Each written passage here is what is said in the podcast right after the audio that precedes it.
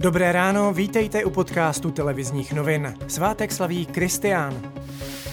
Dnes bude polojasno, na východě zpočátku ještě oblačno s přeháňkami, později ale ubývání oblačnosti. Teploty se budou pohybovat mezi 19 až 25 stupni Celzia.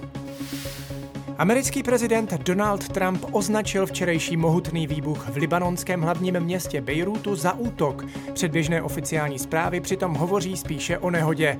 Exploze si vyžádala životy nejméně 70 lidí a stovky zraněných. Podle prvotních zjištění úřadů způsobil největší zkázu výbuch ve skladu s letkem, který byl před delší dobou zabaven na jedné z lodí a měl být zlikvidován.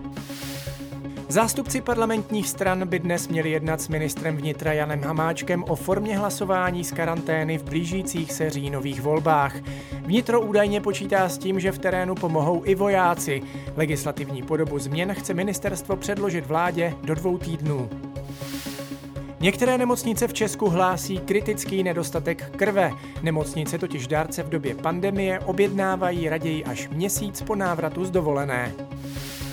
121 let stará vražda se možná dostane opět před soud. Českobudějovické státní zastupitelství přeskoumá proces s Leopoldem Hilsnerem, který byl v roce 1900 odsouzen za vraždu Anešky Hrůzové v Polné na Jihlavsku.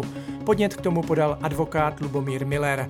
Písecký soud totiž podle něj tehdy jednal pod silným protižidovským tlakem. Hilsner strávil ve vězení 19 let. V roce 1918 mu císař Karel I. udělil milost. Soud nečekaně odročil olomouckou korupční kauzu Vitkun. Mezitím rozhodne, zda se budou pouštět od poslechy. Právě ty obžaloba považuje za stěžejní důkazy, které mají odhalit vazby mezi policisty, politiky a podnikateli. A ještě ze sportu. Fotbalové Pardubice, které po více než 50 letech postoupily do první ligy, budou domácí zápasy hrát ve Vršovickém dělíčku. Jejich stadion totiž nesplňuje ligové podmínky a tak musel tým hledat útočiště jinde. A to je z dnešního podcastu televizních novin vše. Mějte fajn den.